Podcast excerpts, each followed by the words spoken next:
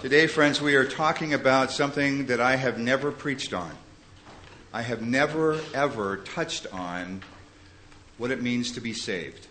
20 years of ministry, and we're going to examine that this morning. But what you're going to hear is maybe a little different perspective. But what I'd love to have us do as we prepare for worship this morning is to think about what is it from which we need to be saved? What is it that we need to do in this community that might be saving of others? What is it that the world needs right now? The term is soteriology. It is the science of or study of salvation. And so we're going to examine that this morning. Will you pray with me?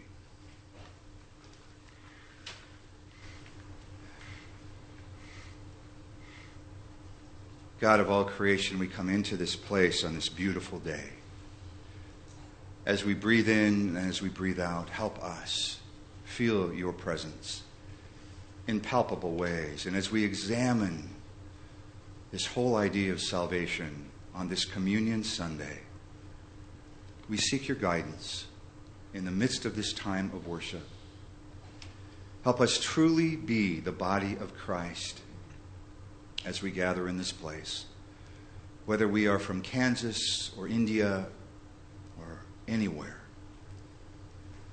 help us be united this morning. We ask your blessing on this service of worship, all in the powerful name of the one we seek to follow, Jesus the Christ. Amen.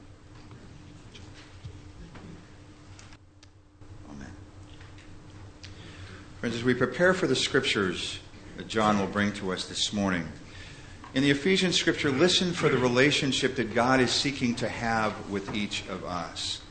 Then we'll respond and move to the gospel. John? But God, who is rich in mercy, out of the great love with which He loved us even when we were dead through our trespasses, made us alive together through, with Christ.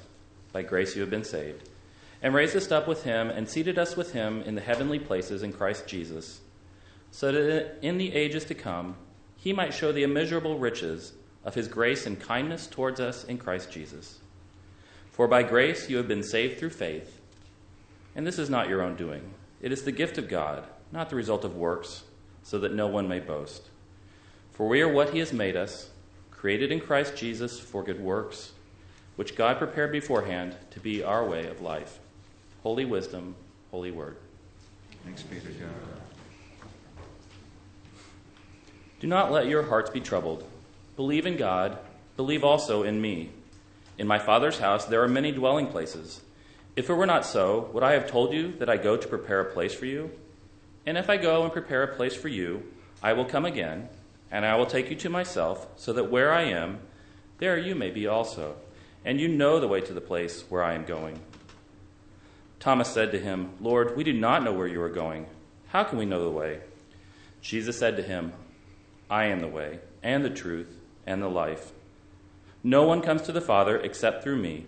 If you know me, you will know my Father also. From now on, you do know him and have seen him. This is God's word. Thanks be to God. You may be seated.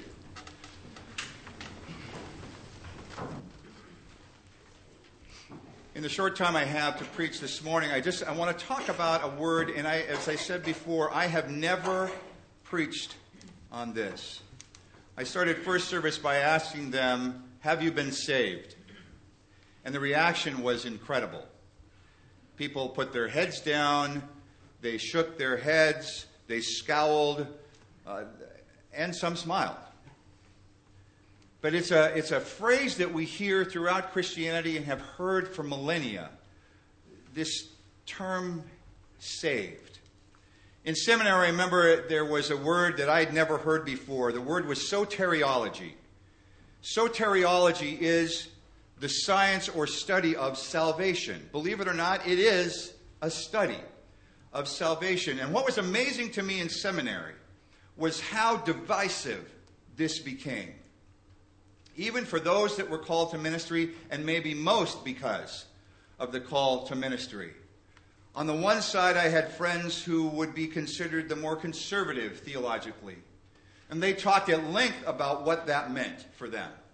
They would talk about the fact that if you didn't know Jesus, you were doomed for eternity, doomed to hell. They went all the way back, not only to the beginning, but even to the Passover feast, or the first, even the fall of Adam, that there was this separation and that God's wrath reigned throughout the whole of creation from the day that Adam fell.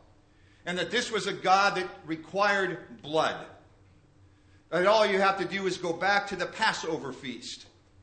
You remember the Passover feast? The angel of death was to come, but what prevented you from dying was taking the blood of an unblemished and lamb and the hyssop branch and painting the blood on your doorpost.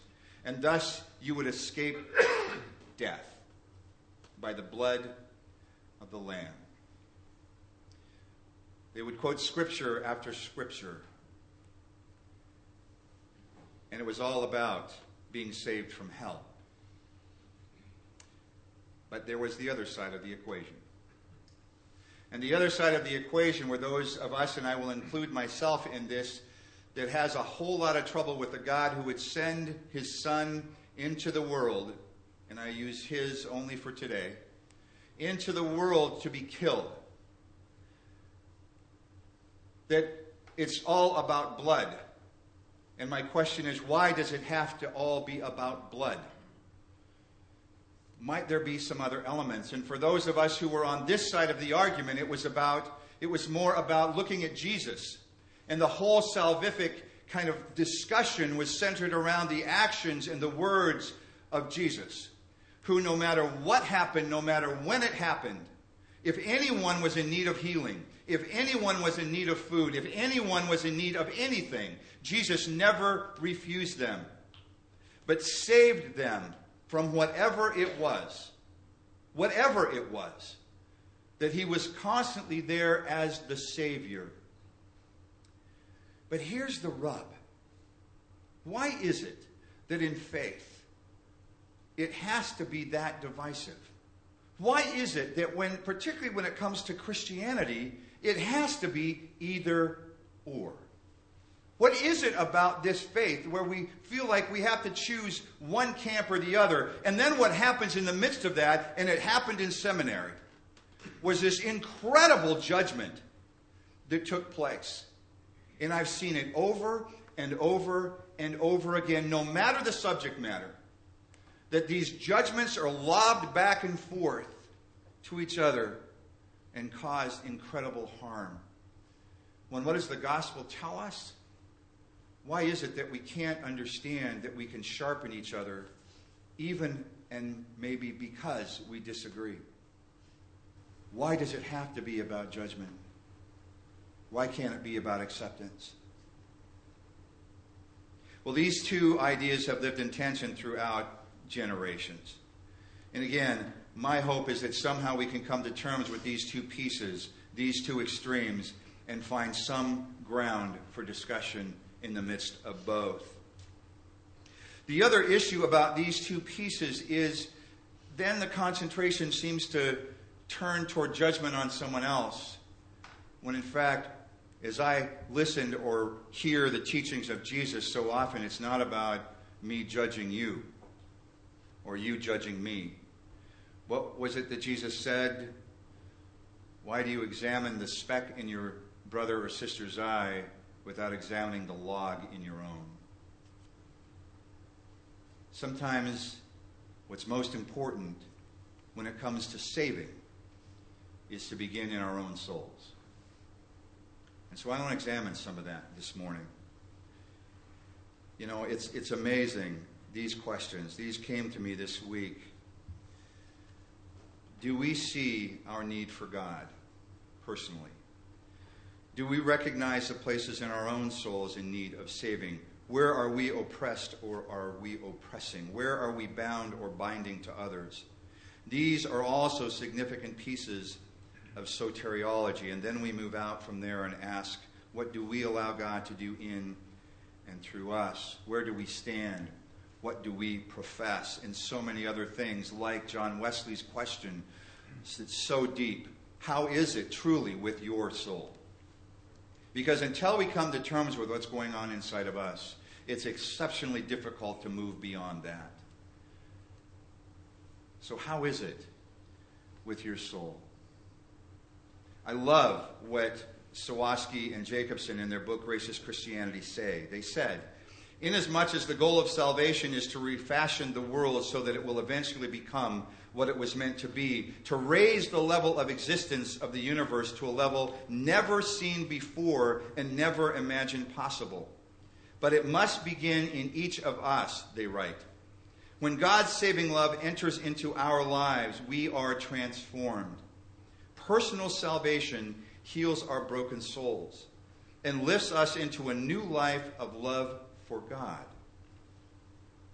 That then moves out toward others and then on into the entire of creation. Personal salvation is the process through which we internalize God's love for us so that we in turn externalize that love to others. Friends, there is an incredible power in all of this. Let me move beyond this at this point. What's been interesting in these last eight weeks of being your pastor is how often I am asked, What is it that I am looking for in a church? What is it am I looking for that I am looking for in a church? Or what is it that I feel needs to be brought to any church? And I will tell you, it begins with this conversation and moves deeper into that. I've already professed to you where I stand on the whole idea of salvation. But I also believe that where it begins in the life of the church is when we study our own personal need for God. It's dangerous when suddenly the church becomes something that is a social club that simply seeks to reach out and do good in the community. Now, that's a good thing, and you'll hear that in just a second. But what deepens a church, what solidifies a church, what helps a church to go deeper and to grow outwardly is when we are coming together in trust and in risk and helping each other deepen faith. When we ask each other, as Wesley did with every group that he was a part of, how is it with your soul? In other words, not just how is it with your soul and hear the answer and walk away, but how is it with your soul? Where are those places that you are struggling in your faith? How is it with your soul? Where are those places that are in need of healing? And do we trust each other enough to be willing to bring that honest questioning to the soul searching that needs to happen for every one of us? It begins with that, the going deeper, and when we are in a place where we're willing to risk at that level, suddenly the disagreements take on new meaning. The disagreements become opportunities for growth. The disagreements become opportunities for us to sharpen our own ability to profess what we believe. And then we also find those places, and we all have them, where we need that growth. But that's not the end of it. So, number one is I look for places in a church where we're honest enough with each other to say, This is where I need to be saved. And sometimes, and maybe often, it's from ourselves. And is Aldersgate a place where we have that level of risk and trust where we can truly share ourselves. It's an unusual church that has it. Second, the Church of Jesus Christ needs to be a church that reaches out to the community, that reaches out to those in need. The Church of Jesus Christ is the church that seeks to emulate what he did and what he said. The Church of Jesus Christ takes time to look into the community and say, here are the places where the need exists. Whether it's housing for veterans, whether it's feeding the hungry, whether it's clothing the naked, whether it's lifting up the oppressed, whether it's gathering in those who have felt unacceptable in other places, where it's giving voice to the voiceless. Is Aldersgate a church where that takes place? Is it? And do we understand why? The danger of many churches is that it becomes the center for pet projects. And there's a real danger there because what happens when it's all around pet projects is if I have an interest and a need to go out and do something for someone else, I'm going to ask the church to engage in that. What happens, though, in the midst of that, the danger of it, is that we get involved in so many different areas that we forget that we are a church. And that we also need to concentrate on number one. And is Aldersgate in the midst of that? But here's the other kicker, number three in the midst of this. It is an exceptionally unusual church that will take this third piece on. Particularly in the Gospel of Matthew, in the Sermon on the Mount, Jesus continually used these words. He said, You have heard it said. And then he would quote the old law. And then he adds this statement to the end of it. But I tell you, and he reinterprets the law. Jesus was constantly, constantly looking at whatever the root causes were to the oppressions that were taking place. He was constantly looking out for those widows and orphans and for others for whom they didn't have a voice. But he wasn't just becoming their voice, he was also challenging the things that were underneath that. And there are very few churches that are willing to take those things on. Why? Because it looks political. It doesn't need to be political. But we have to have the eyes of Christ in and around this community. Because if we don't, who will? To look at the deeper levels of cause, or in research we caused it the causal antecedent conditions those things, those conditions that were in place that caused the problems, that caused the oppression, that caused the pain, that caused the hurt, that caused the tension. What are the deeper causes underneath that? And if we truly are to be a place where grace happens, isn't that a part of who we must be? Those three things. And so, if you want to know what's at the root of who I am as a pastor. It's those three things. And my intent is to continue to nurture us in looking and examining and taking on those three things. But you know what's amazing? I will tell you honestly, I have never, ever seen a church as gifted as this one as talented as this one, with the potential of this one. And yet, even I say that, but so much of what you already do fits into those three things, but not all. It is an incredible, rare privilege to be able to stand before you every Sunday, to visit you in your homes, to sit at the breakfast nook and hear your stories. To watch Tucker's yesterday and the incredible gathering of people there. To look at what you do for a living and the influence you have and have had on Bellevue and beyond, Issaquah, Renton, and beyond, even Seattle. My belief, however, is that there's more that we can do. It is. I feel called to this church, and I will never apologize for that.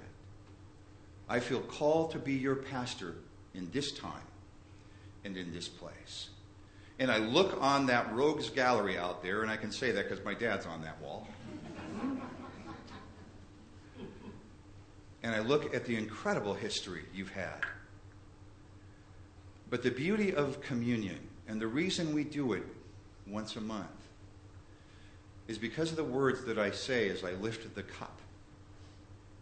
This is the cup of the new covenant in Christ's blood. This is the cup of the new beginning. Now, when Christ said that, did he mean that we get rid of everything that having to do with the past? No.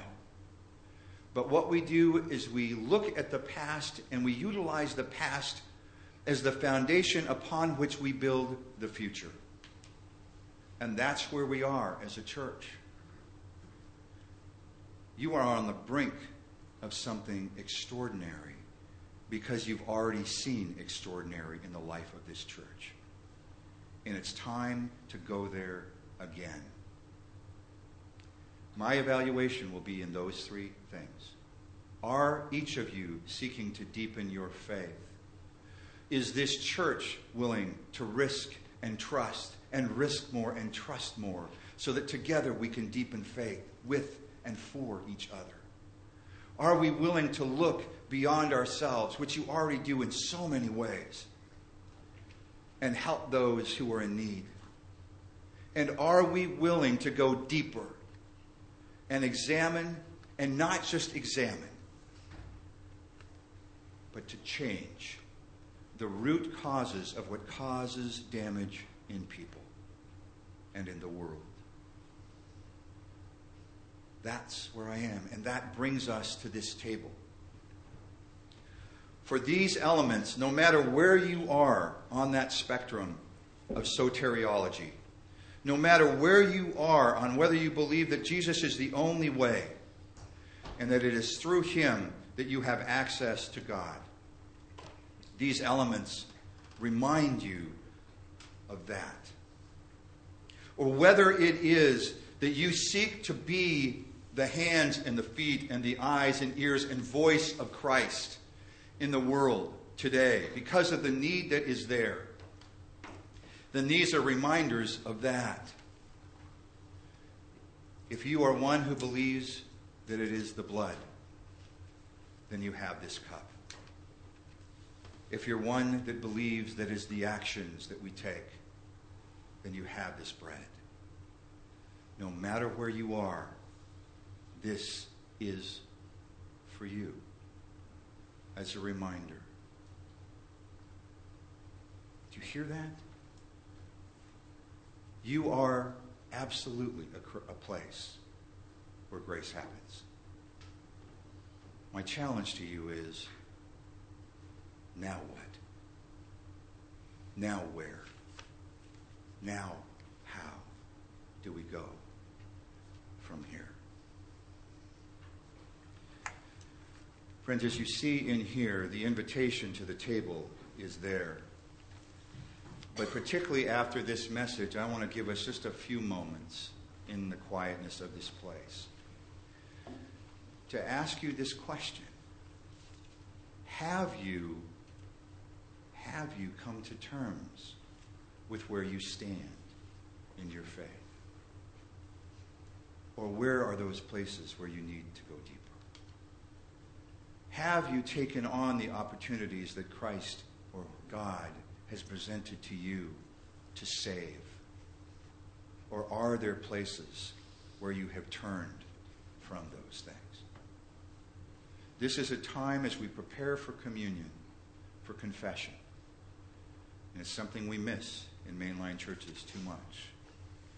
So I want to give us some time, just a few moments, to prayerfully consider whether or not there are things that we have missed, and to commit ourselves in this month to not miss them. Let's just take a few moments in the quietness of this place.